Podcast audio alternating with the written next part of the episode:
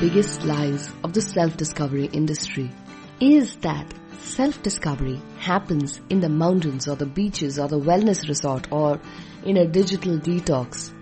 The commercial industries of travel, aviation and hospitality weren't going anywhere and needed the money.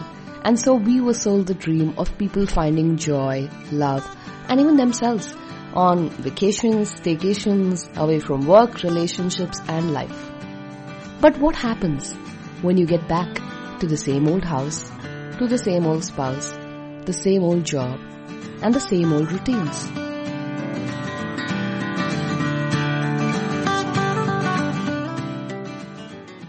Hi, you're listening to the Own Your Everyday series in the Being Miraculous podcast and I'm your host and self-awareness coach, Shweta Shivaram.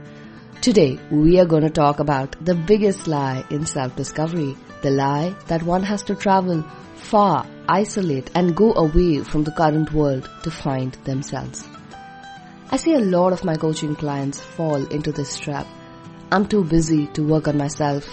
I need to fix this first and then I'll have the time to improve myself. If I could go just, if I could just go on a vacation and come back, everything will be alright. Have you told yourself these excuses? Here's the bitter truth. Nothing will be alright.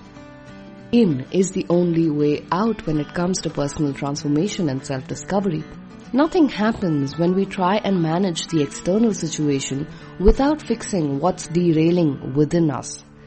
That's denial, self-deception and escapism to avoid putting the hard work, to avoid coming to terms that something in your life in its current state is amiss and discomforting where you are here and now, as you listen to the words I speak, transformation can happen. Self-discovery can happen. Jiddu Krishnamurti says this beautifully in his book, uh, What Are You Doing With Your Life?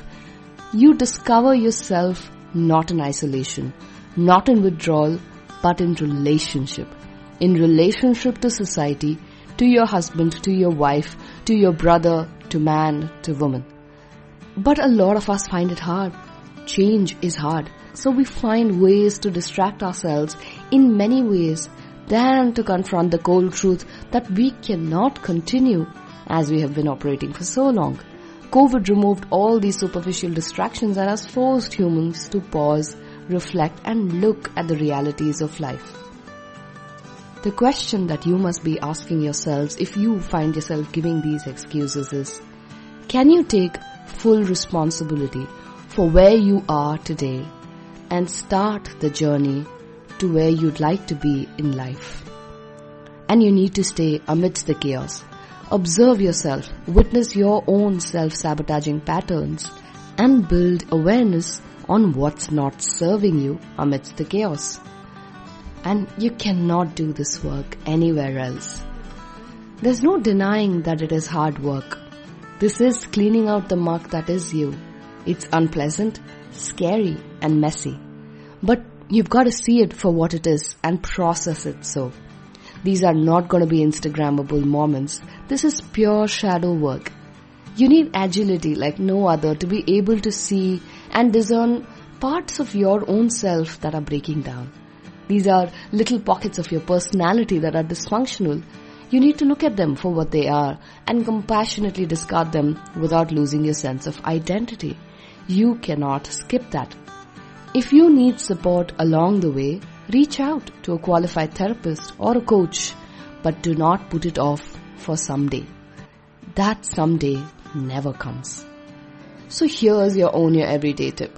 Stop falling into the trap that you have to be someplace or be someone else or wait for the new years to start making change happen in your life.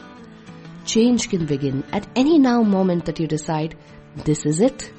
Life is too short to wait for an opportune moment. Take the control and seize the day. It's here and now. If you like what you're listening to, then you'll love my weekly emails to the Being Miraculous community. Sign up on our website or write to me on socials and receive more such insights weekly to take control and own your everyday. Until we meet again, this is Shweta signing off, hoping you have a fabulous week ahead.